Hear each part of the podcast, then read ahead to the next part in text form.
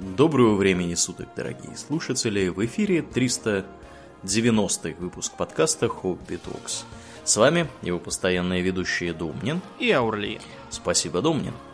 Итак, от э, истории рекламы, которой мы коснулись в прошлом выпуске, мы переходим к теме не менее древней, но более, скажем так, приближенной к Земле. О чем мы, Домнин, поговорим сегодня? Мы поговорим об утилизации отходов сегодня. И как и, например, в выпуске а, про особенности переводческого ремесла, у нас есть в этом деле компетенции.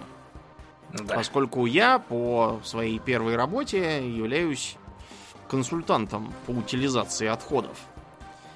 Вот минувшей зимой, сидя и ожидая приема у психотерапевта, я такой думаю, эх, эх работаю консультантом по утилизации отходов, э, растолстел, облысел, э, к психиатру иду.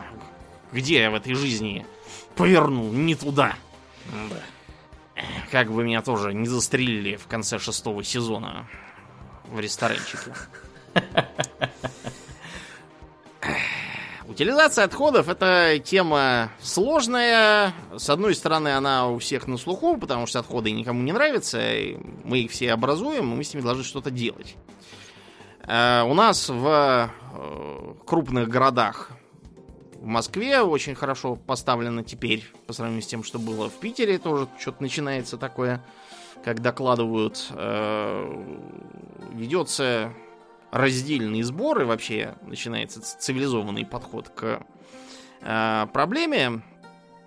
Но при этом у публики совершенно фантастичные представления. И с одной стороны не хотят э, э, лицезреть вокруг себя отходы, а с другой стороны, как только начинаешь э, ты устраивать систему по обращению с этими отходами, они тут же начинают пикетировать, бунтовать, э, писать письма, жаловаться на то, что у них все болит, э, у них металлический привкус на языке, хотя ты еще даже ничего не включил.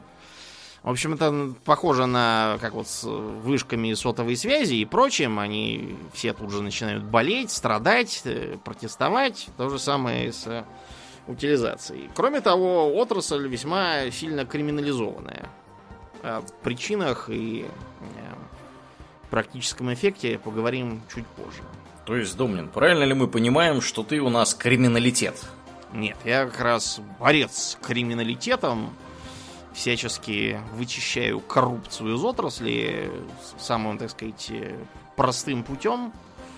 Ставлю везде контролеров с э, видеокамерами, которые все, что происходит, записывают и фиксируют в документах. Следует ли тогда нам, Думнин, опасаться, как второй вопрос, к предыдущему в дополнение, следует ли нам опасаться, что ты скоро будешь в инвалидной коляске кататься по дому, потому что тебе какие-нибудь там криминалитеты сломали ноги? Да нет, это вряд ли. Э, оно того не стоит, это раз, во-вторых, это им ничего не даст абсолютно. Так что можете не опасаться. Отлично. Э, начнем, как водится, с э, Азов. Когда вы живете примитивным племенем охотников и собирателей у вас проблема отходов э, не стоит по ряду причин. Первое, у вас э, достаточно примитивное хозяйство, которое при этом во многом является безотходным. Дело в том, что для человека из примитивной культуры э, все вокруг ножек. Кость ножек, ракушка ножек, камень ножек. Э, я читал, например, одного биолога, который отправился в Южную Америку изучать пираний, по-моему, в 60-х или в 70-х годах это было, э, чтобы найти этих страшных рыб. Первое время они его разочаровывали, что оказывалось, что пираньи, живущие в тех реках, где он был, совершенно не похожи на эти демонические киношные описания. Но ему в итоге удалось таки попасть к племени, которое занимается в том числе ловлей пираний. И они по вкусу, говорит, вроде карасей там или карпов. А, и он обратил внимание на то, что сидит бабка индийская и э, занимается шитьем. Она вместо ножниц использует челюсть пираньи. О, обрезает как? ей, да, типа что там острые клиновидные зубы, между ними очень хорошо так как вот между половинками ножниц э, нитку провести, надавила, она уже все, шик, и обрезала. Извела бабка пиранью. Да, да, да. Ну, это там рыбаки, когда, когда их жарили, они скелеты распатронивают на как раз составные части.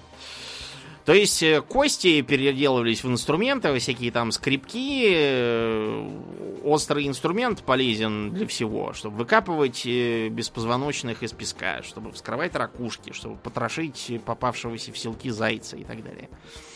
Шкуры от добытого зверья переделываются в одежду, сумки там и всякое такое. Например, в мехи для того, чтобы там молоко в сыр ферментировать и так далее. Угу. Воду носить.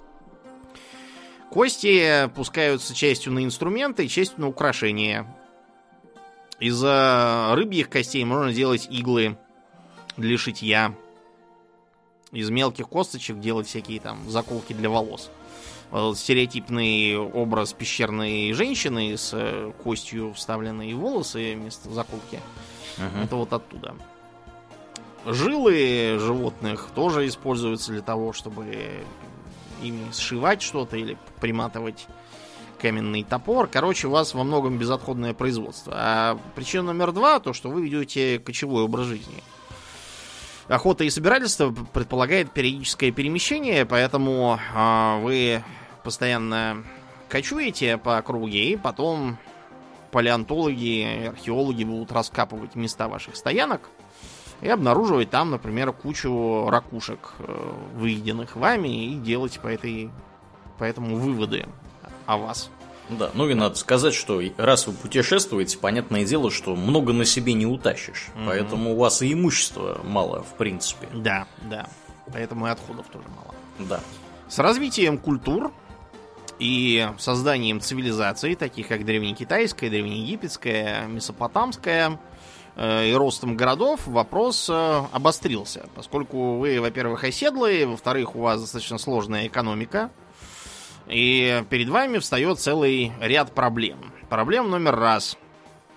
Это э, продукты жизнедеятельности. Все люди производят определенное количество отходов в сутки, которую надо куда-то девать, иначе вы все потонете в дерьме и помрете от болезней. Ну, если вы живете, конечно, концентрированно. Ну, понятно. Месте. Город, он предполагает концентрированность. Кроме того, использование скота тоже э, подразумевает постоянное образование, во-первых, навоза, а во-вторых, э, периодическое появление падали. Эта проблема была вплоть до начала 20 века. Вот мы даже несколько раз упоминали тот знаменитый вывод футурологов о будущем ага. Лондона, которые сделали предположение о главной угрозе для этого мегаполиса в том, что он будет погребен э, под кучей лошадиного навоза из-за того, что количество повозок всяких возрастает. Вот. Э, а по причине развития индустрии удобрений навоз потерял свою ценность об этом мы тоже пару слов потом скажем. Э, павших лошадей тоже надо было куда-то девать. Они постоянно имеют привычку подыхать посреди улицы, а не где-нибудь там у себя в конюшне. Надо их как-то вывозить. Для этого тоже были специальные люди. И вот начала складываться отрасль обращения с отходами. Э, нечистоты использовались по-всякому. Частью их э, отправляли на поля в качестве удобрения. Например, мочу использовали для стирки. Стояли угу. всевозможные э, чаны на углах улиц многих древних городов, куда предполагалось выливать мочу из горшков, и ее использовали, например, для стирки. Потому что порошков стиральных тогда не было, вот стирали в моче с золой. Получалось очень хорошо, только я, честно говоря, не уверен в том, что потом эту одежду приятно носить, воняющую. С другой стороны, с нашей точки зрения, тогда чувствительность к вони у людей была гораздо ниже, они были вынуждены среди нее жить постоянно, вот поэтому э, современный человек а, заходит, например, куда-нибудь там на ипподром или в конюшню там в городе у нас, в Москве, бывал в нескольких, многие говорят, ой, как здесь воняет, Чем должно еще пахнуть в конюшне, абсолютно непонятно. Розами, что ли, или фиалками? Вероятно. Да, но это вот так изменилась культура. А тогда к этому относились как к норме жизни. Человеческий нос устроен так, что он довольно быстро забивается запахом, и ты его перестаешь различать. Я читала про одного мужика, который для исследований жил с волками. Угу. В прямом смысле. С волками жил, по волчьи выл. Да, выл и вообще много чего делал по волчьи. И он э, потом говорил, что ему неприятно ощущать запахи, которые для нас типичны и незаметны. То есть духов, э, стиральных порошков, чистящих средств, э, кулинарных масел всяких, пряностей. Короче, вот это все его вот начало все дрянь. раздражать.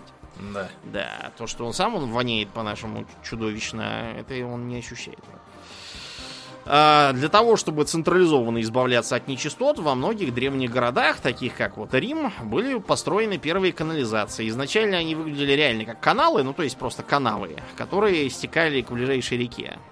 Будь то Тибр там, или Нил, или Тигр с Ефратом. Uh-huh. Потом их покрыли сверху, чтобы меньше воняло и не портило вид, и можно было пройти нормально. И получилась вот канализация в понимании, которое мы в это вкладываем.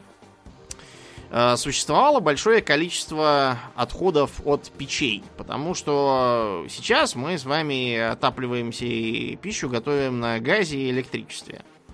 А тогда, чтобы не замерзнуть зимой и готовить пищу круглый год, нужно было постоянно топить печку. Это порождало достаточно большое количество золы, пепла, углей которые тоже нужно было централизованно, ну, не, я имею в виду, организованно вывозить. Для этого были специальные люди. Например, в Лондоне это называлось Дастман. То есть буквально зольник, пыльник, да. Угу. Они перемещались ежеутренне, рано утром, и э, выставленные в специальной таре уголья и золу пересыпали к себе в тачки повозки и тележки, и все это вывозили. Э, использовали золу по-всякому. Во-первых, это ценное удобрение. Те, кто на даче сажал картошку, те понимают, зачем это надо. А, кроме того, это использовалось для э, тогдашней примитивной химической промышленности. Я уже сказал, что в зале можно стирать. Из золы делается щелок. Она использовалась для производства мыла и разных там умощений в том числе, а также использовалась э, как составная часть всяких цементов, э, штукатурок и тому подобного.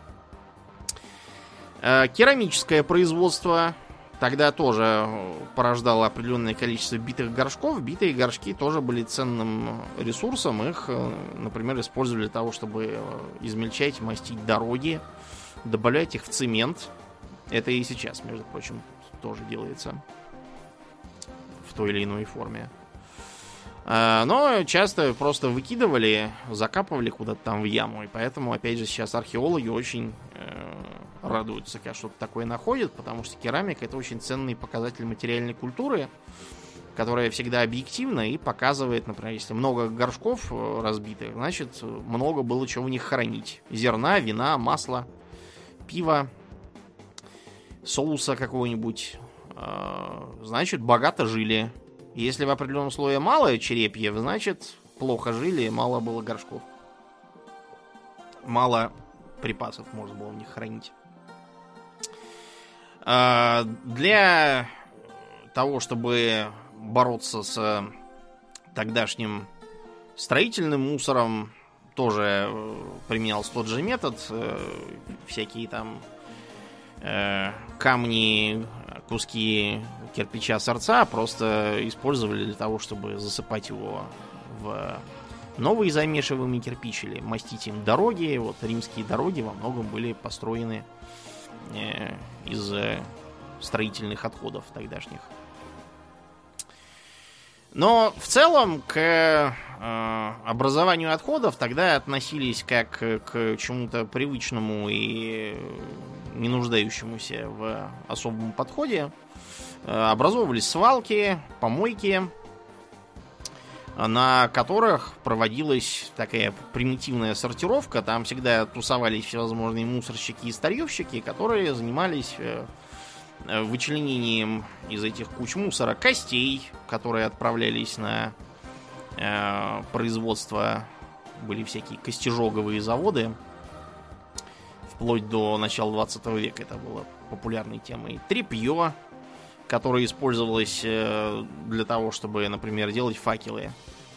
Пропитал маслом, обмотал палку, вот получился факел. А факелы тогда использовались часто. Э, это было и для освещения стационарного, и для того, чтобы фонарщики ходили и зажигали длинными факелами фонари масляные, висящие на улицах. Э, нужно это было. Многие отходы просто сжигались для того, чтобы переработать их таким образом в залу, которую употреблялась, я уже сказал, как ценный ресурс был. Еще один интересный момент это металлолом. С одной стороны, металл, любой черный, цветной, был ценным, очень ценным. С другой стороны, если с цветметом все было относительно просто и понятно, э, прохудившийся медный кувшин мы переплавляем и делаем новые медные кувшины или что вы там хотите делать. Э, сломавшийся бронзовый меч то же самое. А вот э, с железным металлоломом как быть? Плавить? А, плавить. Чтобы расплавить железо, нужно, если я не путаю, 1700 градусов по Цельсию. Поэтому плавить железо начали только в 19 веке. Это в художественном фильме «Властелин колец», там злой волшебник Саруман отливает мечи для своей армии урукхаев. И они отправляются с ним на бой. На самом деле, получился бы у него чугун. И все. Ну, этими мечами можно было только так стукать, вроде как палец, и больше ничего не, с ним не сделаешь. Это, конечно, все замечательно. А как эти мечи производились там и, и вообще... Ковались. Ковались. Так. А для этого плавить не надо ничего. Нет, для этого не надо. Для этого надо нагреть, чтобы он стал пластичным, а потом колотить его молотом. А-а-а. Чтобы из-за физической перегрузки отходили шлаки. Вот, и углерод выгорал. Таким образом, черный металлолом тоже нужно было перековывать. Это, с одной стороны, был ценный ресурс, с другой стороны, это было очень трудоемкое занятие. Весь этот металлолом нужно было нагревать и калашматить молотами. То есть работы для молотобойцев полно. Э, облегчить это дело смогли только путем внедрения водяного молота. До этого еще надо было доразвиваться цивилизационно. В Риме такие были, потом в конце Средневековья тоже появились на водяном колесе. Вот можно было относительно быстро утилизировать черный лом. Но кузнецы не жаловались, потому что, к примеру, в конце Средневековья для того, чтобы сделать стол э, у столяра, тебе нужно было заплатить столяру столько же, сколько стоили гвозди для этого стола. Я имею в виду за работу. За дерево uh-huh. ты тоже что-то там платил. Но э, стоимость дерева была минимальной. А вот гвозди... Да, вот гвозди тебе нужно было оплачивать по э, сравнимой стоимости с работой, собственно, мастера. Потому что гвозди ковали. Да, гвозди ковали. Это был трудоемкий тоже процесс. Да, то есть для нас это для нас это на самом деле достаточно дико все звучит, потому что мы привыкли, что гвозди стоят копейки, вот, а копейки они стоят исключительно потому, что они производятся современными способами и никак да. не куются вручную. Механически, да, да. Да, да. Угу. Типичный гвоздь это вот хороший э, пример э, железа в прямом смысле, то есть он относительно мягкий. Как раз за счет этого он хорошо держится, он деформируется, когда его забиваешь. Да. Ну вот с э, началом урбанизации в нашем понимании возникла проблема, которую нужно было решать уже индустриальным путем. Э, появились новые технологии, например, производство бумаги, э, которая позволила направить э, всевозможные отрепья на рециклинг. Вот, например, в 1850 году Северная Америка импортировала 50 тысяч тонн тряпья. И дальше эта цифра только росла. Тряпью они импортировали не для того, чтобы украшать им свои улицы, а как раз для того, чтобы перерабатывать его в бумагу. Вот э, и получался такой вот рециклинг. Кроме того, в, ближе к концу 19 века появился способ э, перерабатывать тряпье в грубую шерстяную ткань и использовать ее по-новому. Uh-huh. Так называемая short wool, по-моему, была. Э, кроме того, э, из-за появления мясной индустрии, когда скот стал массово разводиться и забиваться на бойнях промышленного уровня, а, их э, кости тоже пускались в ход. Из них производился клей, э, некоторые виды смазки, э, их пускали в том числе на зарождающуюся химическую промышленность. Вот, например, для того, чтобы производить сахар, требовались кости – не в смысле, что сахар из костей, а в смысле, что э, бурый сахар очищался э, при помощи фильтров, сделанных из обугленных костей животных. Mm-hmm. Да. Потом, э, например, пищевой желатин тоже производился из них же. Э, для того, чтобы фотографии печатать, тоже был нужен он же. Ну и, наконец, э, промышленность э, освоила производство удобрений, таких как суперфосфат. Это тоже требовало органического сырья, которое поставлялось с э, боен, всяких конюшен и так далее. Тогда же в 19 веке был такой э, интересный ресурс, как гуано. американцы, когда Тихий океан захватывали все эти острова небольшие, которые им сейчас принадлежат, они как раз опирались на закон, который позволял американцам заготавливать гуану от э, птиц, живущих на этих островах. То есть это птичий помет. Это птичий помет, да. Для этого были внедрены такие э, парусники под названием Windjammer. Э, массивные многомачтовые шхуны по своей оснастке с большим количеством четырех, там и даже до семи мачт, которые по Тихому океану ходили, чтобы гуану оттуда выводить. Почему именно шхуны? Дело в том, что у Тихого океана такая специфика. Большие расстояния, маленькие островки. Это означает, что пароходом он был неудобен. Пароход нуждается в регулярной заправке углем. А где ты его там достанешь? Посреди На океана. каких-нибудь, да, там, Маршалловых островах кто его тебе там будет продавать. Вот парусники поэтому некоторое время конкурировали с пароходами, пока какая-то цивилизация не настала. Вот, и сами пароходы не стали большими, способными перевозить большое количество угля. Не появились станции, и тогда винджамер списали в утиль. Но э, раньше их убило как раз развитие химической промышленности, которая позволяла э, заменить гуану на более дешевые, производимые прямо на месте э, азот, азотистые удобрения. То есть гуана, по сути, это для удобрений Да, да. То есть мало, мало дерьма было местного, нужно было еще из Тихого океана вести со Птичье дерьмо, понимаешь, оно особенное. Вот э, если кому не повезло, мне как раз не повезло, я купил себе бежевый пиджак, поехал на переговоры, и на меня тут уже какая-то ворона нагадила. У меня тоже есть история похожая. Продолжай. Так вот, если такое случилось, то вам нужно срочно нести одежду в химчистку, потому что птичий помет едкий. Он химически активный, именно поэтому он и ценен был как э, удобрение. Понятно. Да, да, да. Из-за своей химической активности. Но развитие промышленности и производства удобрений эту индустрию убило, поэтому сейчас оно никому особо не нужно. Только вот для мелкого производства какого-нибудь фермерского. Да. Причем развитие промышленности именно начала 20 века. Uh-huh. Промышленное производство азот, азотистых удобрений азотных э, изобрели немцы. Uh-huh. Вот, э, как раз, по-моему, перед то ли перед Первой мировой, то ли в районе первой, то ли чуть после, ну, в общем, по-моему, по даже перед. Вот, но за это там прям очень серьезные были бабки, когда они... Э, у них там была огромная проблема, потому что Германия, сами понимаете, да, она к пирогу э, с разделом колоний успела, уже не успела, вот, уже все ушлые ребята все поделили до них, вот, и у них была большая проблема, они не знали, где брать удобрения для того, чтобы кормить пухнущее э, количественно населения. Вот.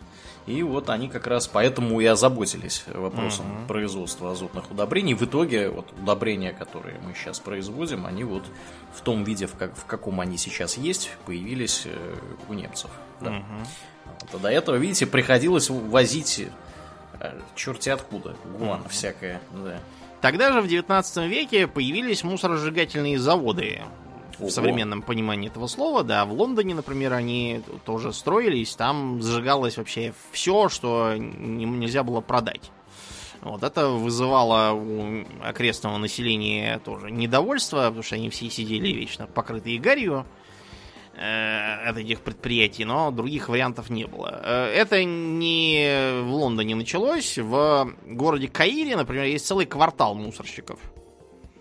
Э, очень специфическое место. То есть там все дома это заодно мусоросжигательные цеха. Ага. Вот живет там семья, э, она рано утром выходит э, на промысел, собирает мусор, свозит к себе домой и там в доме сжигает в печах специальных. Этот квартал до сих пор действует и вызывает всякие вопросы и протесты, но пока никаких других вариантов особо не придумывается в Каире.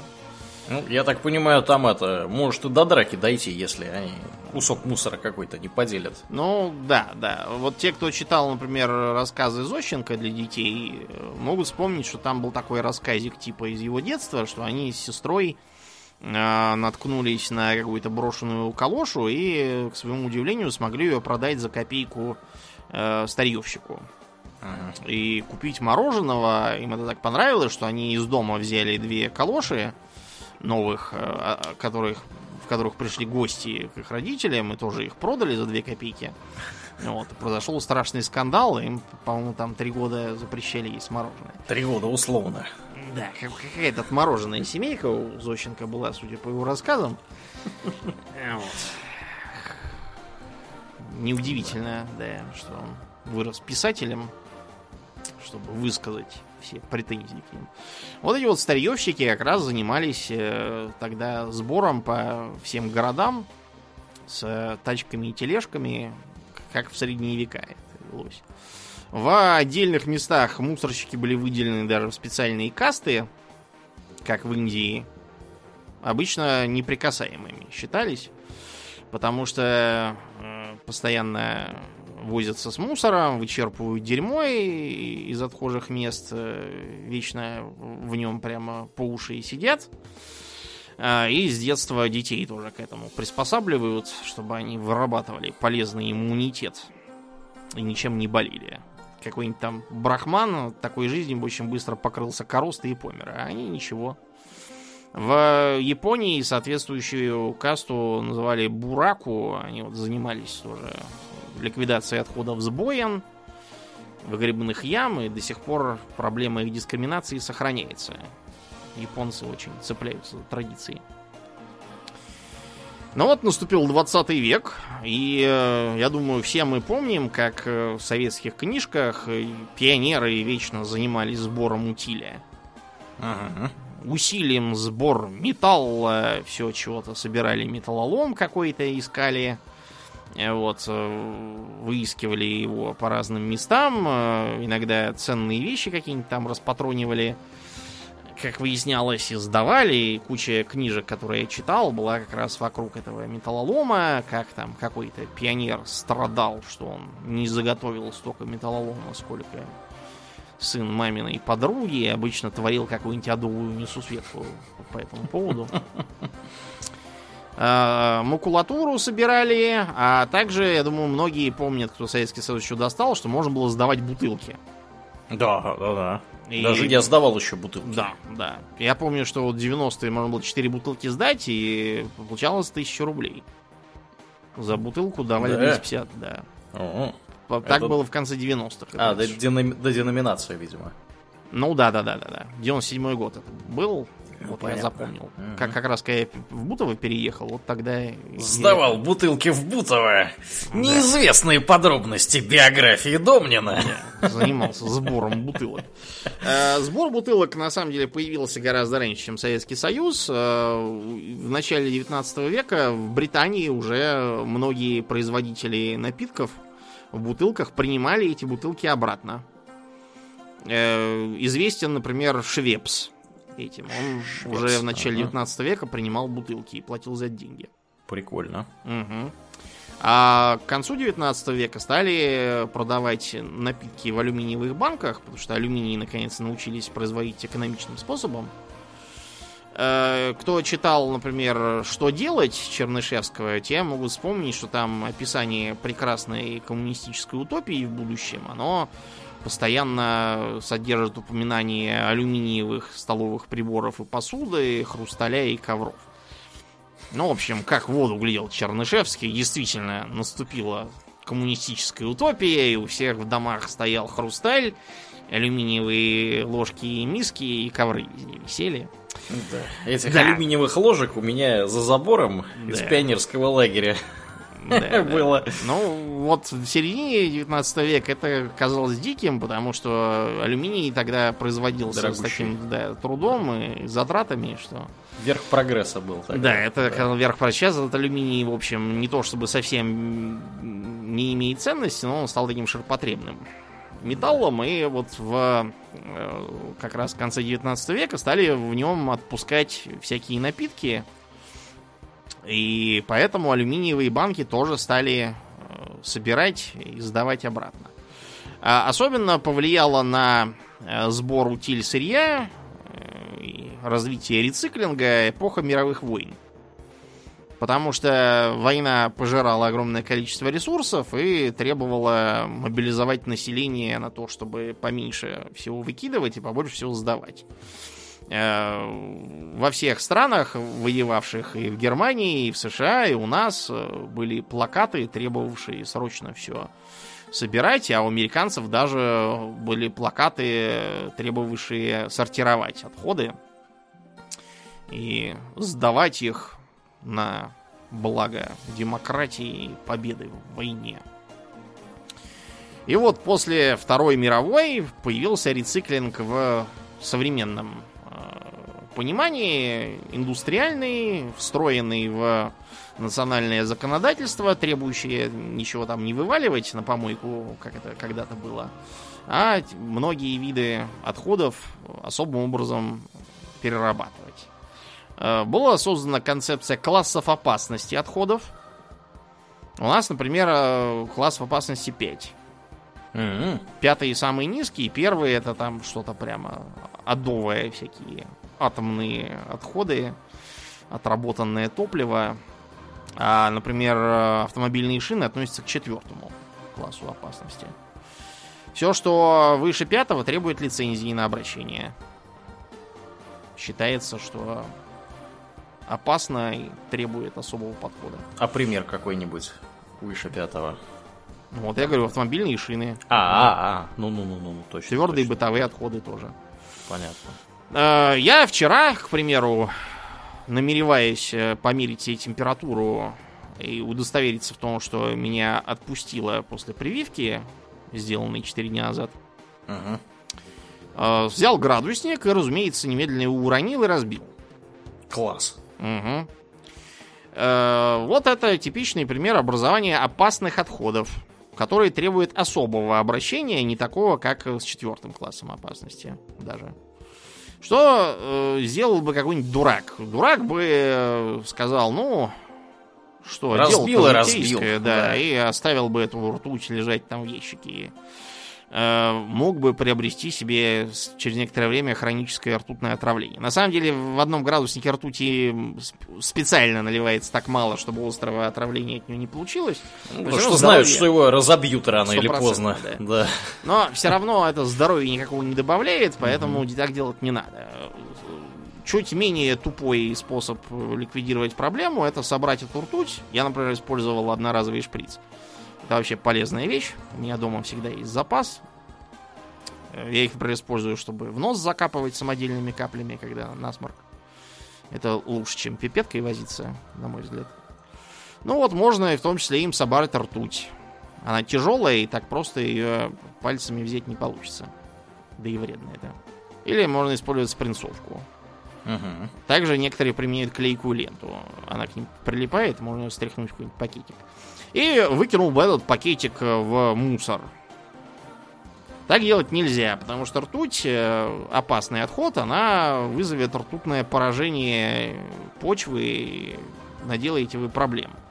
Несколько кубометров э, почвы может быть отравлено одним градусником. О, Да. Э, То же самое будет, если сливать э, ртуть э, в унитаз, или есть еще гении, которые собирают разбитую ртуть пылесосом, а потом с этим пылесосом живут в квартире. чё Замечательно, нет-то. да. Ну и чего с ней делать, собранной? Значит, во-первых, в многих городах есть специальные контейнеры, в которые можно закидывать ртуть, содержащие отходы. Это могут быть ртутные лампы, некоторые приборы, содержащие ртуть, а, а также вот градусники разной степени целостности. Да. Ну, то есть, я так понимаю, что ртуть эту нужно где-то герметично запечатать перед тем, как ты ее туда понесешь. Ну, да, Какую-нибудь разумеется, банку. ну, в банку в какую-нибудь ее Да, положить, да. да. или в плотный пакет замотать, как я, например, сделал. Мгм. А, можно отвести ее в э, организации, занимающиеся обращением с этим. Они это делают либо бесплатно, либо какие-то там символические 50 рублей. Мгм. Вот, у них есть тот минус, что они не работают по выходным, поэтому я, разбив это вчера в пятницу вечером, уже никуда отвезти ее не мог. А, К сожалению, контейнеры в Москве расставлены так, словно какие-то враги мои размещали. Они все равно далеко от меня. А как их, как вот узнать, где контейнер? В ближайший? интернете погуглить, э, Ага. это легко То есть, находится. есть, есть карта. где-то Есть, да, такого. карта. Понятно. Ближайший, например, в Щербинке от меня, туда я не поеду на ночь глядя. Поэтому я решил, что подождет это все до понедельника. А в понедельник я поеду и сдам ее в районе метро Южная. По-моему, есть одна организация такая. А, разумеется, не единственная в Москве, просто ближайшая ко мне. Там это можно будет сдать э, бесплатно или почти бесплатно, поэтому делайте вот так. Вот не надо выкидывать это в помойку, наделаете беды. Мгм. Батарейки тоже пример опасного отхода, но от них избавиться попроще. Во многих, например, магазинах э, популярных, таких как Вкусвилл, стоят специальные контейнеры, которые их собирают. Мгм. Ну, также есть такие же конторы, вот в которую я поеду, туда можно и батарейки тоже сдать. Поскольку батарейки содержат э, кислоту, тяжелые металлы, в общем, не полезные. Да. Ну, у нас э, в Швеции примерно похожим образом организовано. У нас есть, э, по сути, три уровня, скажем так, куда нести свой мусор. Э, ну, понятное дело, бытовые отходы, да, какие-то там еда, всякое такое, несется в контейнер рядом с домом. У некоторых прямо в доме есть труба, мусоропровод, точнее. Вот. Э, Есть станции чуть подальше, вот куда можно, например, там отнести там всякие там стекло, металл, пластик и так далее. Э, Там обычно висят небольшие красные такие вот контейнеры для батареек. То есть батарейки можно как бы не очень далеко от дома выкинуть. Вот. Либо можно увезти их на станцию переработки. Это уже более такие вот распределенные, собственно, организации, как вот Домнин тут описывает. На таких станциях туда можно все тащить. Вот, то есть там для всего найдется место, и в том числе для вот этих вот опасных вещей. Они там проходят как всякие химикаты и прочее такое. То есть приходишь, там специальное место, там есть человек, вот, э, обученный, ты ему отдаешь, что ты принес, и рассказываешь, что это такое. Человек, соответственно, уже там знает, что с этим делать дальше. Вот, то есть э, организовано похожим образом. Для многих это является открытием, что так можно сделать вообще. Куда-то это все отнести, а не выкинуть просто э, на помойку или в унитаз не закинуть. Так что батарейки, друзья, и всякие такие вот химические штуки надо утилизировать особым образом. А, Поговорим о типах отходов популярных сейчас и обращении с ними. Э, Отрасль обращения с отходами это сложная, во многом противоречивая, а также экономически обременительная э, сфера, требующая серьезного государственного регулирования и участия. Попробуем сейчас э, приоткрыть, так сказать, завесу. Э, самым типичным мусором в э, крупных городах являются твердые бытовые, или как это сейчас переименовано, твердые коммунальные отходы. Я не знаю, кто сидит там и фонтанирует этой бюрократией с переименованиями, но кто-то, видимо, фонтанирует. Вот что считается самым таким вот типичный какой-то перечень, можешь привести? Во-первых, это пищевка. Вот в городах типа Москвы э, пищевка составляет достаточно значительную там. Ну, то есть там очистки от картошки, да, да, вот это вот всё. кости от курицы, объедки, Да, всякие да, да, там э, хлебные корки заплесневевшие, Мгм. э, кожура от апельсинов и бананов и тому Да, подобное. да. Вот э, помните, в американских мультиках Золотого века все все время подскальзывались на банановой Банановой кожуре. кожуре. Да, да, да. Связано было с тем, что в первой половине 20 века в США самым типичным и дешевым фруктом был именно банан. Из-за United Fruit, которая захавала всю банановую отрасль в Латинской Америке, вот поэтому эти, этой кожуры действительно было вокруг полно, и все ее кидали повсюду, э, и на ней люди поскальзывались. Мгм. Э, То есть где-то 20-25% обычно это пищевка. Э, Потом это бумага и картон, тоже достаточно значительная часть. Это разнообразный пластик. Мгм. Э, Пэт-тара, то есть пластиковые бутылки от пива, всякие полуторалитровые. Э, Пакеты, которые выдают всем в магазинах теперь еще. Мгм. У нас А, уже не выдают, кстати. Ну вот, да, да, да, пример. А, Некоторую часть э, также составляет металл. Это обычно алюминий, всякие там э, пивные банки, Да. э, Консервы. фольга, да, консервные мгм. банки, опять же, тоже. Вот. Ну, а дальше там это зависит от э, иногда сезона, иногда от э, города. Там может быть некоторая часть э, дерева. тоже. Стекло. Стекло, да, кс- да-да, чуть не забыл, это стекло. Ну и, а там дальше всякая мелочь, вот э, деревяшки всякие и Ага. прочее трудно определимое. Ну, давай я тут вс- встряну э, на минутку, да, расскажу немножко, как устроено это в Швеции. Швеция перерабатывает 99% мусора, как общеизвестно уже, мне кажется. Вот. И дошло до того, что им импортирует мусор из соседних стран, например, из Норвегии. То есть настолько хорошо поставлено дело, что как бы своего мусора уже не хватает. Вот. А, Соответственно, вот второй вот этот тот уровень, да, про который я рассказывал, да, из этих трех, это когда тут небольшая станция переработки рядом, неподалеку, на районе, можно так сказать. Как она выглядит? Помимо вот этой красной коробочки с батарейками, куда можно батарейки закидывать, есть еще, стоит несколько вот в ряд, несколько зеленых контейнеров. Один контейнер в обязательном порядке – это газеты, э, всякая печатная продукция. То есть ее собирают отдельно от э, бумаги, картона и прочей упаковки. Вот, видимо, потому что там все-таки чернила, да, это что там, свинец используется в этих самых чернилах, то есть это считается, я так понимаю, нужно отдельным образом перерабатывать. Вот, то есть одна для газет и всяких бумаг, вторая, э, второй контейнер, обычно их два, это, значит, бумага, картон, всякая упаковка.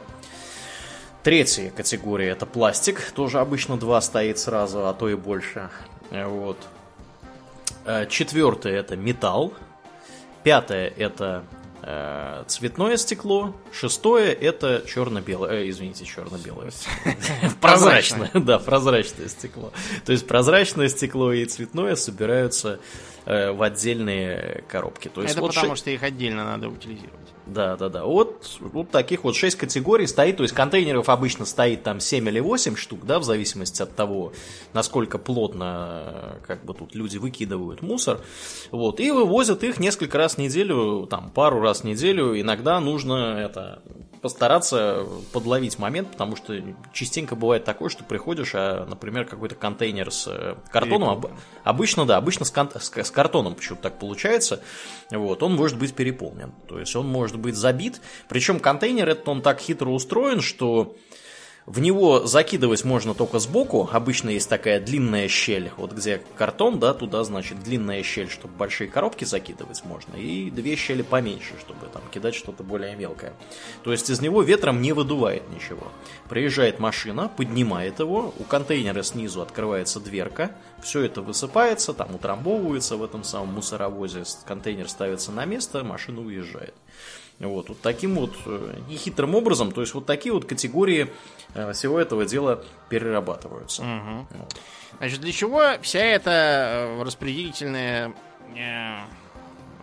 система, система. нужна, да. Угу. Потому что э, э, эти отходы представляют собой определенную ценность и э, утилизируются отдельно. Складываются они в отдельные контейнеры, чтобы упростить э, процесс их распределения. Да. Да, да. Если этого не делать, то придется устраивать специальные сортировочные, которые будут э, механизированным способом распределять отходы. Там, например, будут конвейеры, на которых стоят магниты. Они будут э, металлы вылавливать. Э, для металлов, которые не магнитятся, есть другой способ. Там они с контейнера эм, так, выстреливаются, а более тяжелые металлы падают вниз, а все более легкое летит поверху тоже удобный способ. Есть uh-huh. вариант номер три, это э, использование такой же техники, как вот золото там муют в ручьях. То есть там в воде это все полощется э, на трепыхающейся такой подставке. Угу. Более тяжелое остается, более легкое, и все вымывается куда-то там в сторону в отдельные контейнеры. Э, ну и, наконец, можно просто поставить там гастарбайтеров в респиратора, которые все будут это вручную сортировать, вылавливая ценные и складывая их в разные мешки. Такое, например, у нас в Москве на мусоросжигательном заводе номер 4. Э, в окрестностях Реутова я там был и видел. С гастарбайтерами? Да, да, да, да, да. Угу. Воняет, кстати, страшно в этом цеху сортировочном. Ну, это вредная, конечно, работа, да. Да, да, да. Вряд ли можно кого-то, кроме гастарбайтеров, туда набрать. Ну, да, кто пойдет, вряд ли, да. Да. да, Значит, как э, все это дальше утилизируется? С металлом, понятно, все отправляется в переплавку, распределив по там, черным и цветным. А в случае с стеклом стекло отправляется тоже в переплавку, если его э, отсортировать предварительно на цветное, то есть и зеленое или коричневое, и прозрачное. Делаются новые бутылки. Это не является выгодным. Это требует субсидирования, потому что стекло делается настолько дешевого сырья, всякого песку, что особого смысла в этом нет. То есть перерабатывать дороже получается. Да, да, это угу. требует финансирования от государства. Э, экономического смысла в этом нет. Э, поскольку стекло никак не разлагается, оно, по сути, под вид керамики, вот его нужно утилизировать, иначе оно так будет вечно лежать. Правда, тут есть э, то возражение, что поскольку оно не разлагается, оно никак и не влияет ни на что. То есть, с точки зрения э, экологии, это просто такой камень прозрачный, вот и все. Mm-hmm. Лежит, ни на что не посягает. Вот, думаю, раз ты про керамику упомянул, давай опять встряну mm-hmm. на секунду. Э, вот я уже упомянул, да, что можно принести тут неподалеку от дома в мусор в Швеции, а вот э, керамику, например, и разные прочие другие штуки, в частности, мебель старую, какие-то деревянные, там, я не знаю, хреновины, э, гипсокартон, еще чего-то такое, лампочки электрические. Это все нужно нести именно на станцию переработки, угу. которых как бы вот ближайшая у меня находится в часе ходьбы. Вот, как, как я установил не так давно, летом я ходил. Вот. А, соответственно, там это все собирается тоже в отдельные контейнеры. Там большое, большое, по сути, такое вот здоровенное что-то вроде полигона. Э, там собирают и керамику, и деревяшки, и мебель, и старую электронику, кстати, тоже туда надо таскать, а не выкидывать э, куда попало. Книги там можно собрать, туда же приносят текстиль. Э, Причем, если вы, у вас текстиль в более-менее хорошем состоянии, вы можете его простернуть, положить в пакет, принести туда и его перенаправят. Значительная часть, кстати, вот того, что тут туда попадает, старая, например, мебель в хорошем состоянии, одежда, еще что-то, книжки, они потом направляются в секонд-хенды.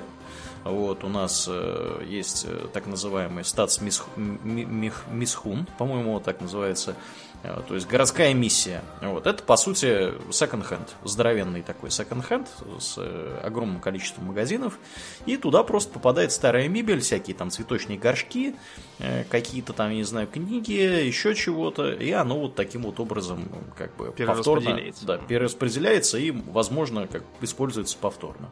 Вот. Да, если керамика битая, то ее а, обычно измельчают э, и поступают с ней так же, как со строительным мусором, угу. э, который либо при строительстве, либо наоборот при сносе образуется. Э, всякие кирпичи, цемент, э, асфальт. Это все измельчается, получается гравий, который используется, например, чтобы дороги э, подложку для асфальта делать. Угу, угу. Э, или, например, э, если это дерево, скажем, него можно сделать наполнитель для котов. Да. В том числе. Да. Можно использовать некоторые фракции в качестве... Э, ну вот чем э, посыпают э, сточные э, канавы, кюветы рядом с дорогами, чтобы вода просачивалась. Вот угу, туда. Угу. Пористая такая получается угу. субстанция, да. Угу. Да. Э, с пластиком все сложнее. Основную ценность представляет PET, потому что его легко перерабатывать и его направляют, э, например, на то, чтобы делать из него там полы всякие наливные. У нас законодательство запрещает использовать вторичный пластик в э, производстве тары для пищи и медикаментов. Ну, я так понимаю, что это повсеместная на самом деле практика.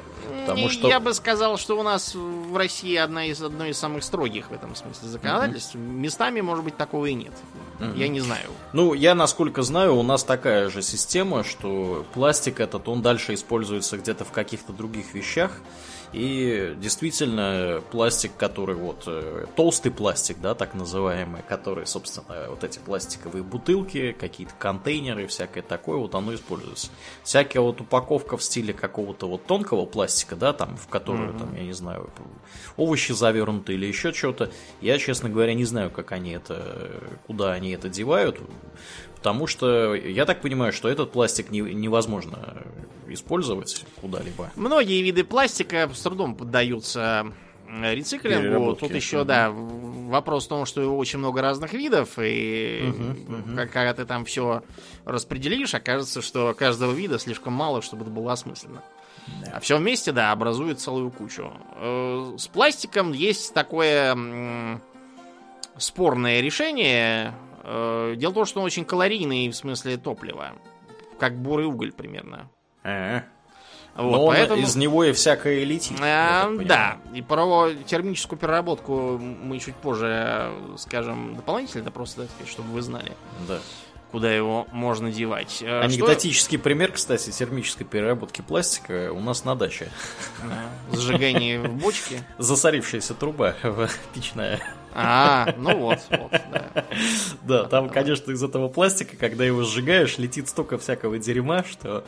Э, и, и оно получается в итоге как такая, знаете, какая-то вообще коричнево-бурая, я не знаю, субстанция, вот, э, которая, ну, у нас, по, по сути, труба засорилась в итоге печная. Вот, там, через 15 лет, если жечь пластик в ней, ничего хорошего не выйдет из этого. да. Гораздо проще всего с э, бумагой, картоном и прочими целлюлозными продуктами. Угу. Его перемалывают и делают новую бумагу, картон. Например, Э, могут делать э, всякие картонные коробки, э, некоторые виды бумажных полотенец тоже таким образом делаются.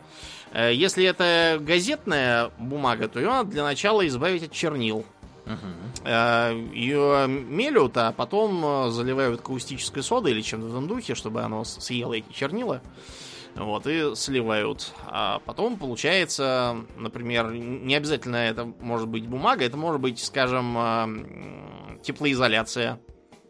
При строительстве тоже используется из э, вторсырья. За макулатуру даже можно получить какие-то деньги до сих пор при сдаче. А, хотя я не считаю, что это так ценно. Я, например, ненужную макулатуру из дома снес недавно в контейнер для вторсырья. Положил просто так. У меня просто в доме огромное количество всяких бессмысленных книг накопилось. Uh-huh. Вот, и когда хорошие книги покупаю там или дарят, их некуда ставить. Поэтому я сделал инспекцию, нашел кучу всяких книг э, Ляпкина, Пупкина и Семиголубкина про то, как широко шагает рабочий класс. Это просто в СССР был союз писателей, в котором все, кто состоял, должны были что-то постоянно писать. Незамедлительно. Да, многие из тех, кто там состоял, писали какую-то чушь просто вот так, чтобы бумагу занять, получить галку и получать зарплату. Э, вот, и не вылететь из этого союза. Э, читать эту чушь невозможно, там ни сюжета, ни смысла, не, не кончается ничем абсолютно. Поэтому это все беспощадно выкидывается. Кроме того, всякого мусора, типа там э, книг Донцовой в стиле ну, надувная кукла для Микки Мауса. Кто эти названия придумывает, я уж не знаю. Жалко, что бумагу переводит хорошую. Вот такое. Вот общем, это... Короче, макулатура у тебя накопилась. Да. В Советском Союзе, например, макулатуру поощряли сдавать путем введения э, ограничений на продажу новых книг. То есть надо было сдать макулатуру и за это получить там какого-нибудь Жюль Верна, то есть что-то uh-huh. популярное такое. Вот, а без этого не продавали. Такой был подход тоже, поощряющий население сдавать э, все это. А вот что делать, например, с пищевкой с этой? С пищевкой все сложно. Э, во-первых, из нее можно теоретически делать компост, который пускать на удобрение. Но у нас, например, в России компост запрещен из санитарных соображений. Ага. Поэтому с пищевкой, честно говоря, есть способы, например, у немцев. Я был там у них. Э, они заливают пищевку водой, запускают туда некие микроорганизмы специальные, которые все это перерабатывают в топливо. Биотопливо. Да, высушивают, можно будет топить, да.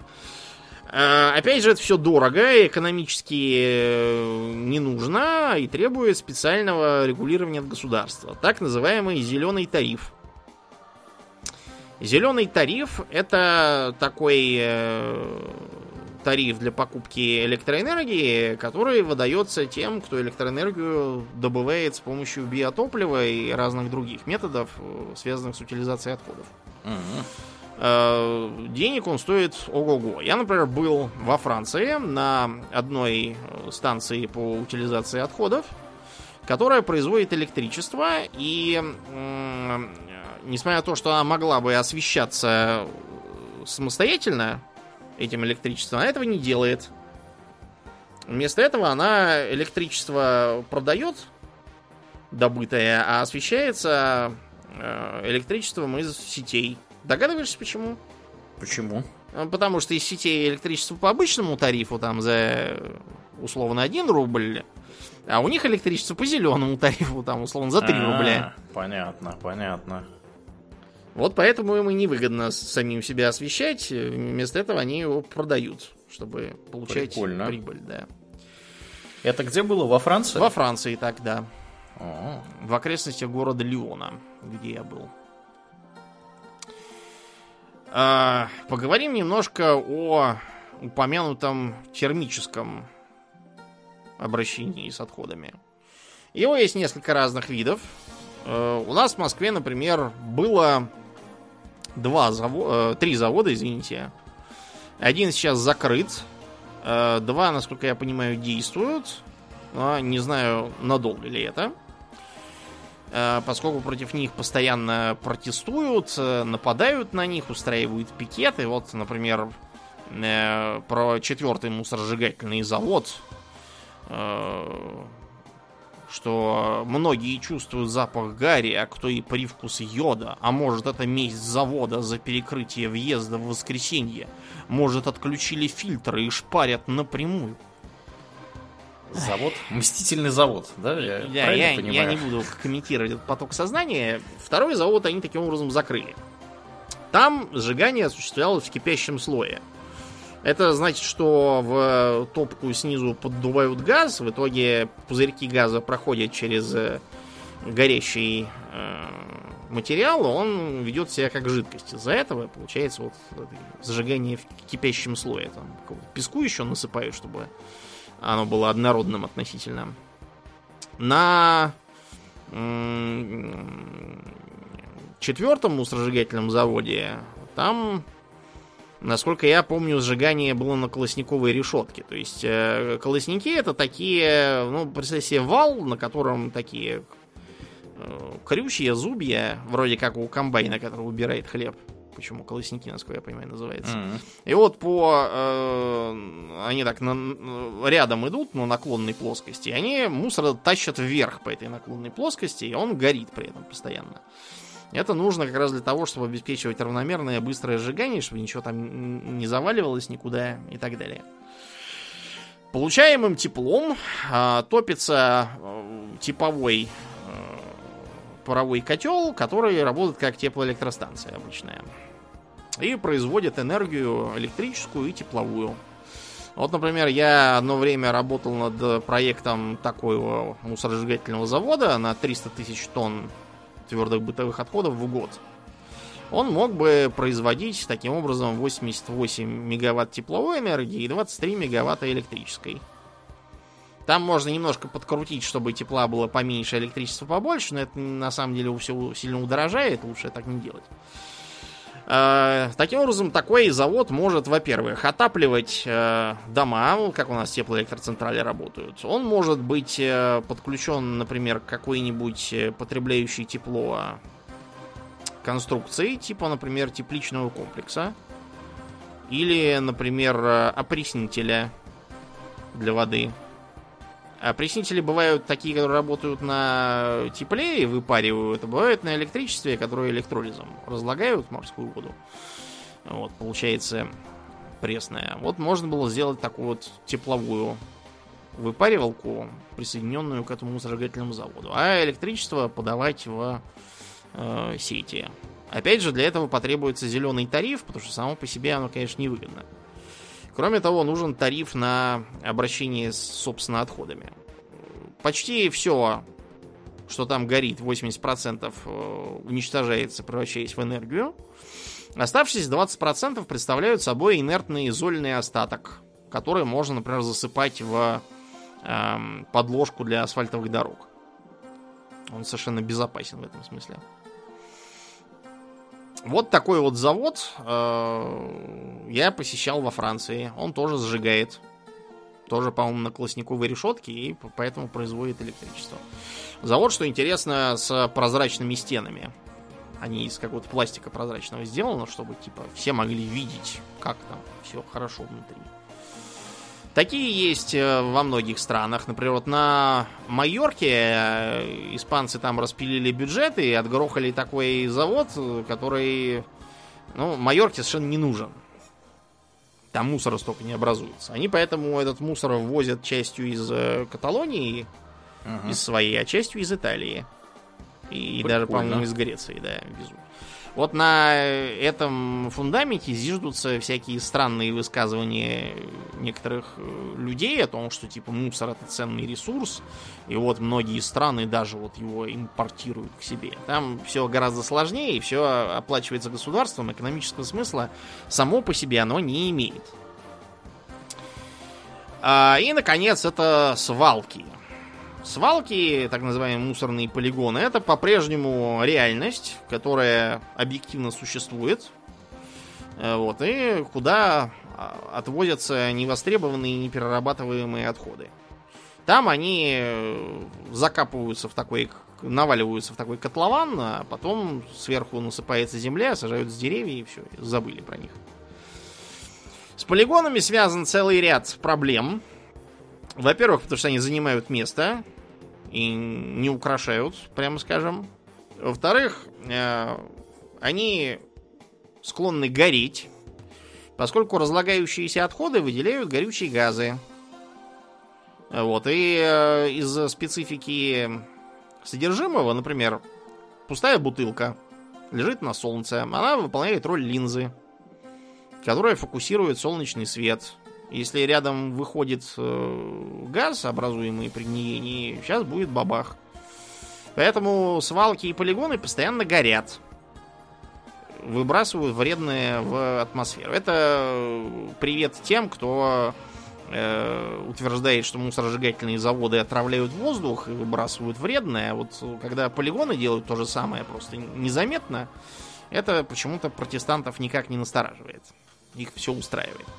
Кроме того, они же вредно влияют на э, грунтовые воды, также их отравляя и не способствуя здоровью окружающих. Но опять же, все это очень медленно, незаметно, и поэтому протестов особо нет. А завод большой, с трубой. Вот. э, Хорошо видно. Э, Разумеется, для мусоросжигательных заводов э, потребна очень хорошая система фильтрации в этой самой трубе. Технологии такие есть уже довольно давно. Из этого фильтра нужно периодически вынимать шламы. Ну, то есть, вы понимаете, что когда вредные вещества улавливаются фильтром, они там не телепортируются в другую галактику, они там застревают. Образуется шлам, то есть такая дрень. Э, черная такая жижа, которую нужно отдельно уничтожать. Э, Поскольку она по объему неизмеримо меньше, чем уничтожаемые отходы, это выгодно. Сам шлам обезвреживается более высокотехнологичными средствами, например, в плазменной горелке. Там он практически весь аннигилируется, и проблема решена. Есть, правда, такой э, метод, как э, использование свалочного газа. То есть вот мы эту свалку заполнили, пробиваем в нее такие скважины для того, чтобы этот газ собирать, а сверху устанавливаем э, горелки и опять же вырабатываем тепло и электричество таким образом. Способ достаточно низкоэффективный по КПД, но он есть, да. Во всяком случае, это лучше, чем бесконтрольное горение и непонятно чего. Но самая главная проблема с э, обращением с отходами заключается не в том, что это стоит денег, это понятно, без денег ничего работать не будет. А проблема в отсутствии организации. Я неоднократно участвовал во всяких там э, правительственных мероприятиях, где предлагались те или иные методы обращения с отходами. Как правило, они выглядят так. Выходит там трое-четверо человек, которые начинают показывать там красивые картинки в PowerPoint. И говорить, что вот у нас такая-то вот новая технология, там вчера буквально изобретена, она позволит то и все. Я выхожу потом и говорю, что у меня нет новой технологии, у меня есть только очень старая технология. Но у нее есть тот весомый плюс, что она существует, работает и опробована. Вот то, что эти товарищи показывали, оно неизвестно где существует, очень может быть, что и нигде. Есть, например, такой метод, как пиролиз. Я периодически сталкиваюсь с э, разными предложениями пиролитиков, как их у нас в отрасли называют. Пиролитики. Да, надоели они, откровенно говоря, всем уже.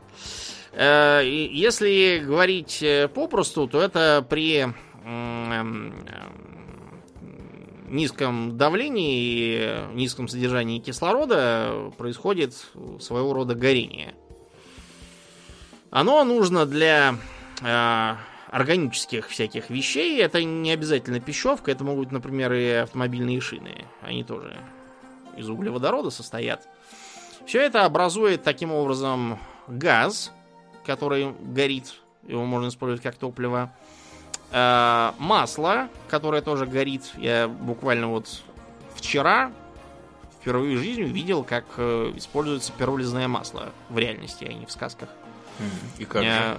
Как печное топливо им а, Ага. отапливался, да, отапливался один объект, не буду говорить какой. Э, отапливался хорошо, в всяком случае дыма при горении не видел, горит достаточно чисто. А кроме того, образуется так называемый углеродный остаток, выглядит как э, черная мелкая сажа. Его теоретически можно использовать для производства, опять же, резины там или в качестве наполнителя там для чего-нибудь. Э, Не знаю, кто его использует и где. Все, с кем я общался в реальности, все говорят, что использовать его не хотят, поскольку он э, не подходит для них по безопасности и прочим показателям. Э, С этим пиролизом носятся многие люди и доказывают, что он прекрасен и замечателен, но вот пока что я в кру- крупномасштабного применения его не видел. А там, где видел, там оно очень сомнительно с точки зрения эффективности были.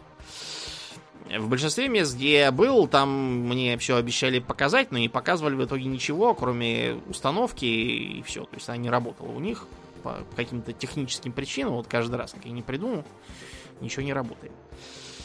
Э, связано с разными нерешенными до сих пор техническими проблемами, по которым этот пиролиз не вполне применим. Ну, посмотрим, что будет в ближайшие годы. Может быть, удастся решить.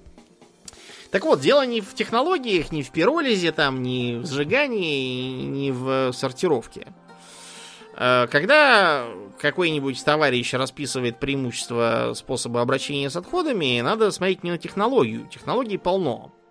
Нужно смотреть на организацию. Задать очень простой вопрос. А почему мусор поедет на вашу замечательную установку, а не в ближайший овраг? Вот почему? Э, мусорная отрасль сильно криминализована по очень простой причине. Деньги на это правительство всех стран выделяют какие-то, а контроль за тем, что потом происходит с отходами, во многих случаях отсутствует или является недостаточным.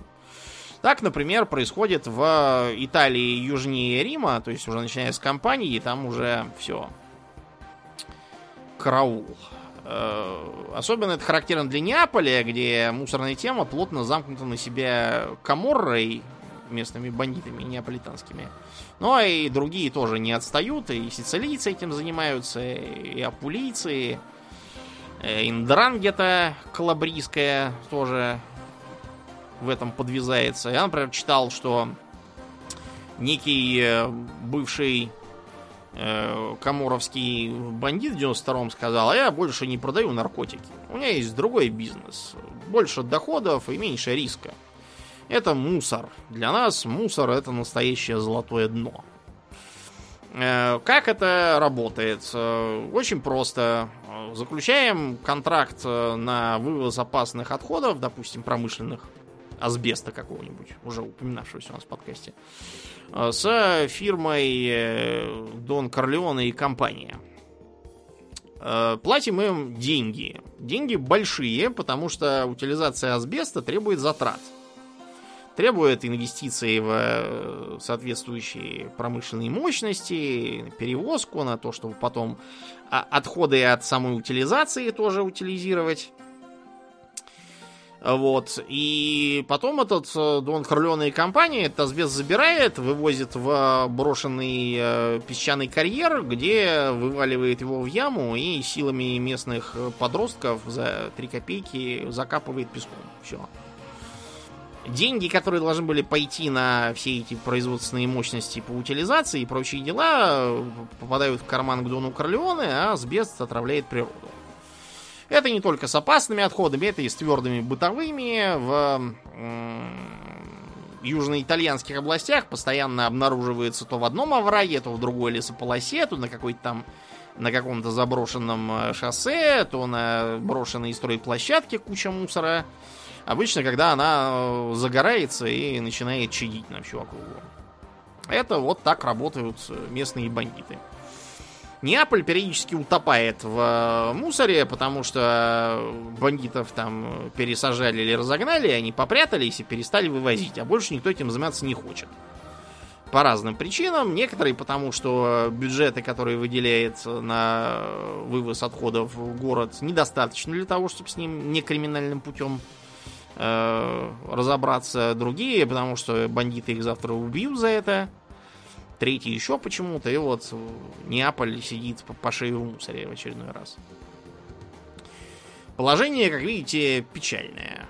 Э, по этой же причине в художественном многосерийном фильме «Семья Сопрано» протагонист как раз занимается консультантом, он работает по, по вывозу отходов. Потом сама по себе практика вывоза отходов э, порочна по сути своей. Почему? Потому что вывоз отходов имеет точку А, откуда вывезли, а точки Б он не имеет, куда это все должно быть доставлено. Э, те, кто вывозят, получают свои деньги в этой самой точке А. После чего они свою задачу понимают, как не отдать из этих э, там, условно, тысячу рублей за тонну, ни копейки никому. Теоретически они должны с этой тысячи рублей поехать на там, мусоросжигательный, допустим, завод, заплатить там 800 рублей и 200 оставить себе. И сдать мусор им. В реальности они этого делать не желают. Вместо этого везут его либо там на, в лучшем случае, официальную свалку, полигон, э, в худшем в, на неофициальную свалку кидают там. Или, например, на э, незаконную установку по сжиганию мусора, где его просто в печки кидают, зажигают и все. Загрязняя без всяких там фильтров воздух и окрестности. Вот и что же, что же делать-то, Домнин?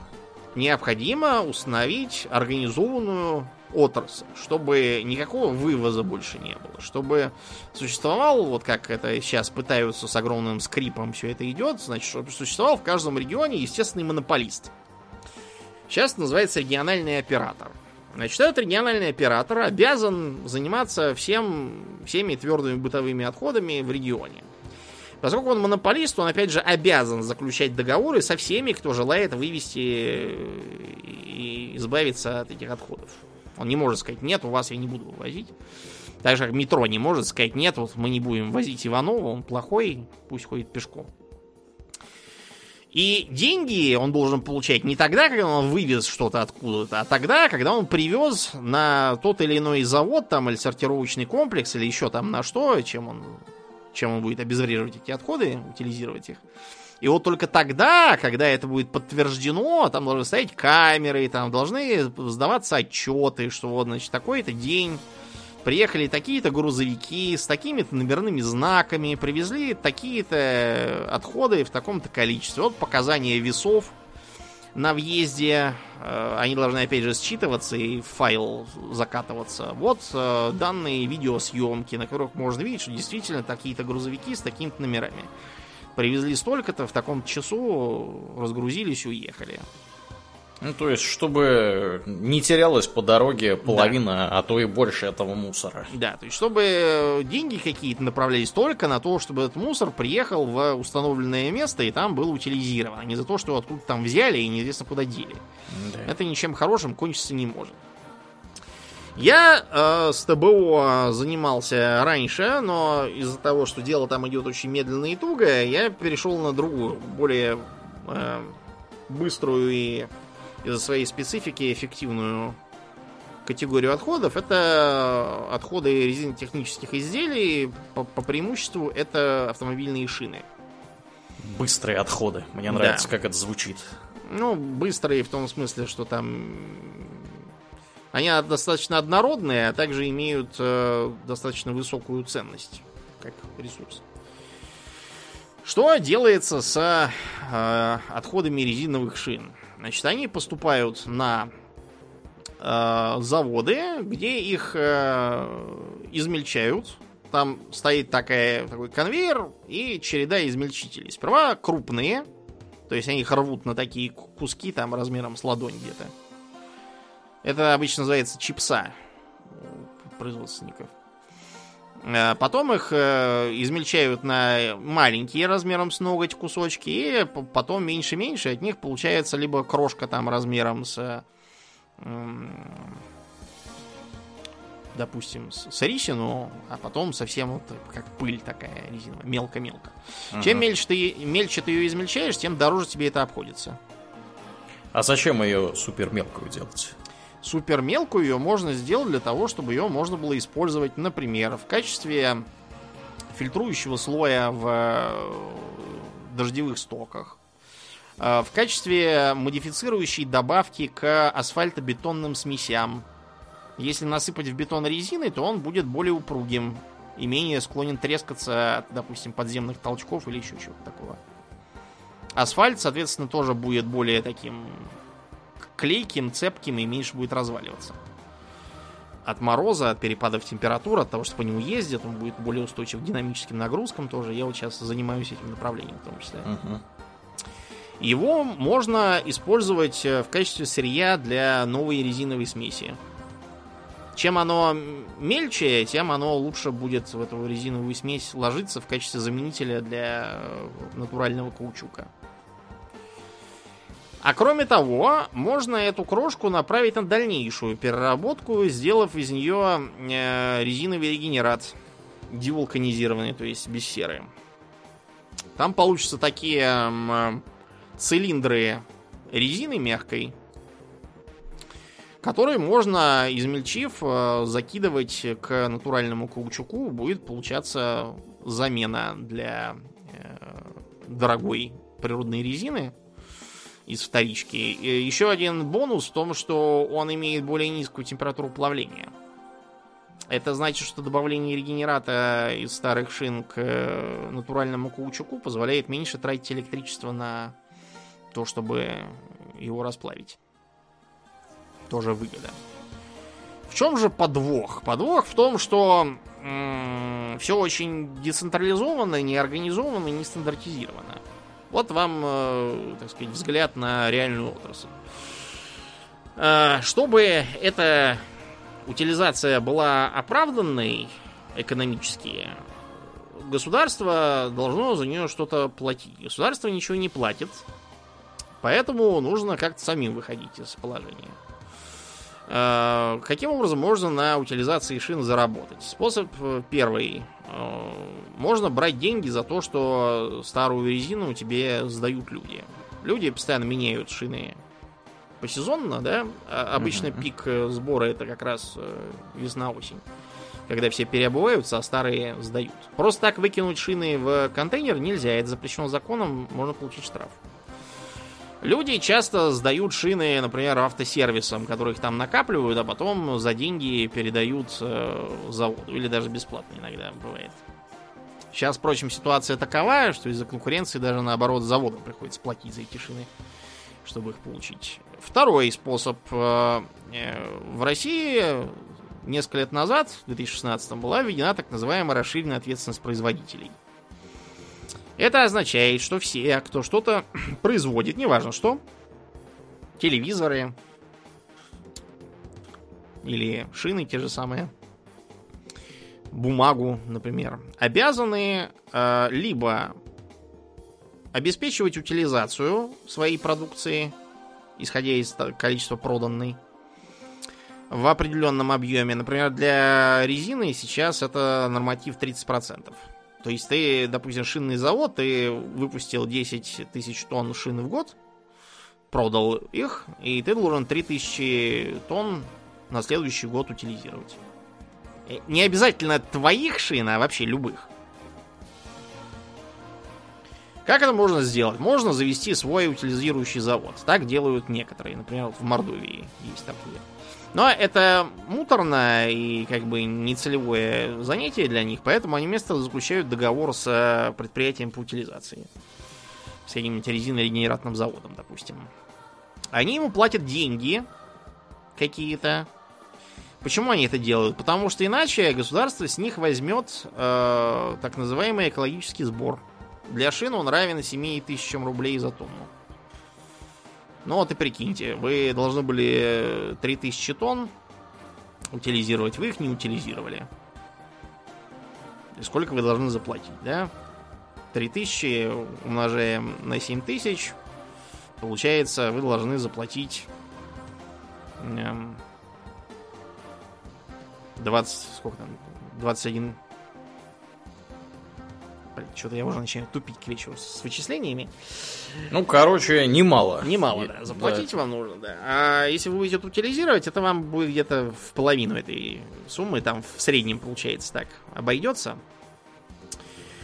А, и, наконец, когда мы утилизировали, мы должны эти продукты утилизации куда-то деть. Продать их кому-то. Крошку покупают, например, для того, чтобы производить из нее плитку, по которой ходят мягкую такую. Чтобы производить половички и коврики, чтобы производить дорожки, чтобы производить э, покрытие для спортивных площадок, теннисных кортов, беговых дорожек, э, детских площадок, тоже, чтобы они не раскисали после дождя каждый раз. А можно было бы, конечно, шины новые производить, но шинники отказываются от этого в России, по крайней мере. Говорят, что покупатели не поймут, они не хотят ездить на вторичной шине, поэтому не берут. А, можно производить конвейерные ленты, а, шланги, рукава, а, техническую пластину, ну, всякие резиновые прокладки там для всего, начиная от сантехники и кончая промышленным оборудованием, амортизаторы там для них всякие резиновые и так далее. Покупатели берут это вторсырье, но во-первых, мы с трудом можем понять, какое у него реальное качество. Какие там э, примеси вредных веществ. Потому что шины достаются отовсюду. Что там это за шины, откуда они взялись, знать нельзя. И какие там эти шины попали конкретно в этот кусок резинового регенерата, тоже нельзя сказать. Э, иногда бывает производственный брак. Например, заказываешь крупногабаритную крошку, а там попадаются кусочки металлической проволоки. Знаешь откуда? Откуда? Из корда? Да. Дело в том, что у шин внутри есть либо тканевые из э, тряпочной ниточки, либо из металлической проволоки каркас такой, чтобы она держала форму. Вот это называется кордом. Э, это, кстати, порождает еще одну интересную проблему. При утилизации отходов у нас образуются свои отходы, которые тоже нуждаются в утилизации. Так во многих э, случаях, в частности, вот с шинами, это э, образующиеся кучи текстильного и металлического корда, то есть куча такой эм, тряпочной, тряпочных волокон и куча кусочков мелкой проволоки которая, кстати, мгновенно ржавеет на воздухе, она не предназначена к контакту с ним. Куда ее девать? Текстильный корт можно сжечь в качестве топлива. В некоторых регионах это можно, в других за это вы получите по башке от местного Росприроднадзора. Металлический корт теоретически можно впарить на металлолом металлургам. Э, практически они его брать регулярно отказываются. Из-за того, что он совсем тонкий, и когда ты его кидаешь в э, плавильню, он просто сгорает и все. И никакого толку с него не выходит.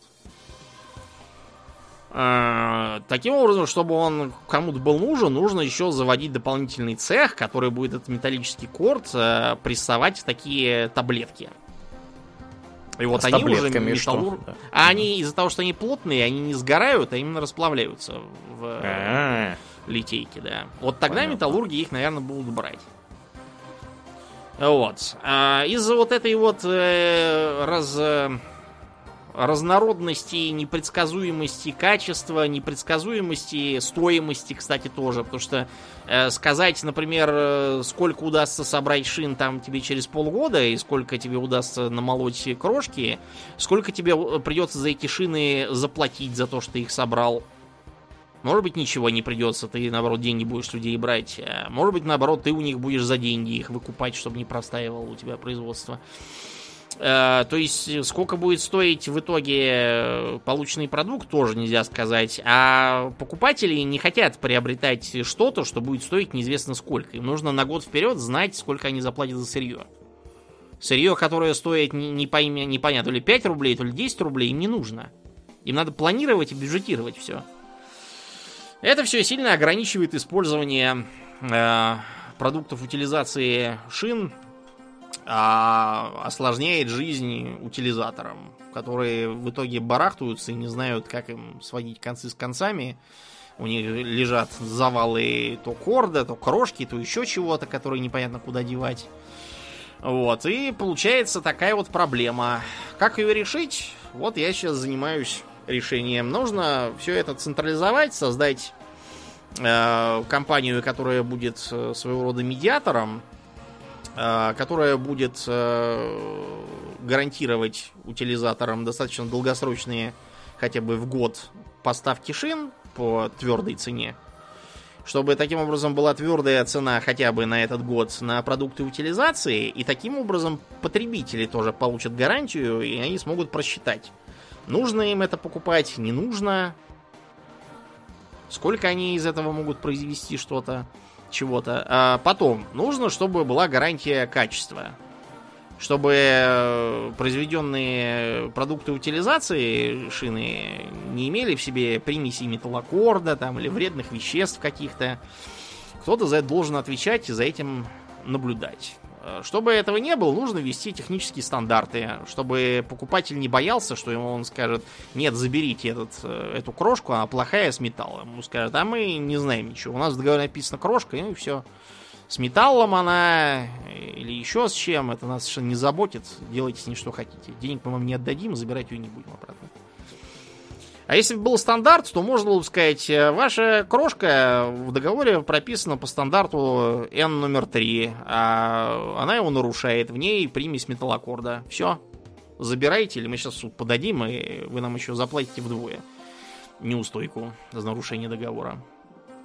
А кроме того, нужно найти новые применения для этой крошки, этого регенерата. Вот, например, в асфальт сейчас реально ничего не добавляют. Почему? Потому что, опять же, нет отраслевого стандарта. Что добавлять, зачем добавлять, кому это нужно, кто это будет делать, кто это за это будет деньги платить, ничего не понятно. Отраслевой стандарт позволит это изменить. А кроме того, нужно вводить стандарты, чтобы, допустим, там, федеральная трасса имела в себе такое содержание резиновой добавки. И от этого она будет иметь такие положительные качества. Все это, опять же, требует исследований, которые никто не проводит, кроме вот меня. А, нужно, чтобы, например, был запрещен импорт резиновой крошки Потому что до того, как пришла пандемия, крошку импортировали во многом из Китая дешевую. Внимание, вопрос, нахрена? Зачем таким образом подрубать э, себе экологическую безопасность, лишая э, смысла существования своей утилизирующей отрасли? Решительно ни зачем. Поэтому это надо после пандемии запретить просто на совсем. И все. А вот э, тогда проблема будет решаться. Ну и кроме того, нужно наладить э, цивилизованный и централизованный сбор. Потому что сейчас он ведется как-то вот... Э, у одних утилизаторов есть пункты сбора, у других их нету. Они ездят на грузовиках, на своих и ищут.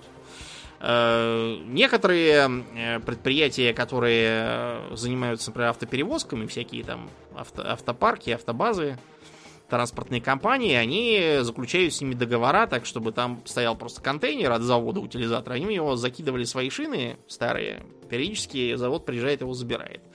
Другие вместо этого платят всяким жуликам, чтобы они это все вывозили, куда-то в лес и выкидывали. Это надо пресекать. Э, нужно вводить э, шире ответственность для тех, кто образует эти отходы, всяких там э, городских транспортных предприятий, типа Мосгортранса, только в других городах. Мосгортранс там нормально, все относительно устроено. А вот, а во многих городах такого нет. Вот, например, в городе Воронеже там фактически утилизации шин никакой не ведется в законном смысле этого слова по крайней мере, когда я там был несколько, несколько лет назад, там ничего подобного не было. Все, с кем я разговаривал, говорили, что шины либо вываливаются куда-то там за городом, либо, как вариант, вывозятся на всякие пустыри, где стоят незаконные сжигалки, и они их там просто пережигают вот с э, загрязнением воздуха и все. А цивилизованно никто ничего этого не делает. Это все нужно пресечь. Тогда будет работающая организованная отрасль, совершенно понятной экономикой, и будет понятно, нужно там субсидировать что-то. Может быть, нужно субсидировать сбор, а саму утилизацию субсидировать не надо. Может быть, нужно, чтобы средства, которые собираются с производителей шин в качестве экологического сбора, как раз на эти цели и направлялись. По идее-то они на это же взимаются, правильно? А реально они никуда не идут, где-то там неизвестно на что тратятся, этого быть не должно тоже. Вот видите, какие проблемы стоят перед отраслью. А, ну и, разумеется, э, с кордом тоже нужно что-то что делать. Нужен, например, какой-то стандарт этих самых таблеток, которые прессуются из металлокорда. Чтобы металлургам было понятно, что это и зачем это им нужно. И за какие деньги. И что они из него могут, так сказать, произвести. Нужно стандартное обращение с текстильным кордом какой-то. Я вот сейчас пытаюсь его определить в качестве топлива на цементные заводы. Пока вопрос упирается в транспортировку. Не знаю, удастся ли решить этот вопрос или нет. А технологии, как видите, тут совершенно ни при чем. Технологии измельчения существуют уже десятилетия, если, если не сто лет уже, как она есть. Вот. И дело совершенно не в ней, а в организации рынка сбыта и рынка приобретения этих самых отработанных шин для утилизаторов. Все, как всегда, чисто в организационные, э, законодательные и стандартизационные вопросы упирается, а не в технологии. И так э, практически во всей отрасли утилизации отходов, любых. Ну и на этой э, оптимистической ноте будем заканчивать.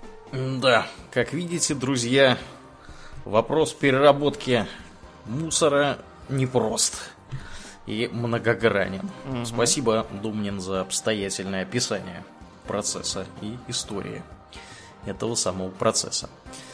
Мы, как обычно, благодарим наших подписчиков у Дона Патреона за то, что они продолжают помогать нам создавать этот подкаст. Э, на этой неделе мы, как и всегда, особо благодарны Аделю Сачкову, Алексу Лепкала, Атлантию, Дараксу Фортуна, Даше Альберту, Лене, Николаю, Нобу, Ростиславу Алиферовичу, Ежу, Артему Гоголеву, Борису из Санкт-Петербурга и Жупилу Империализма. Огромное спасибо вам, ребята, за то, что продолжаете нас поддерживать. Да, спасибо вам. Да. Также напоминаем, что у нас есть группа ВКонтакте, канал на Ютубе, Инстаграм. Приходите и туда, там тоже разное интересное происходит.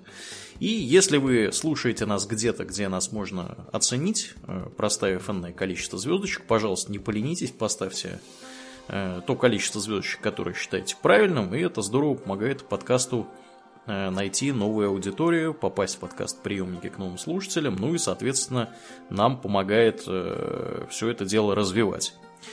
Вот. Ну и на этой позитивной ноте мы будем на сегодня закругляться и перетекать в после шоу. Мне остается лишь напомнить, что вы слушали 390 выпуск подкаста Hobby Talks. И с вами были его постоянные бессменные ведущие Думнин и Ауралия. Спасибо, Домнин. Всего хорошего, друзья. Пока.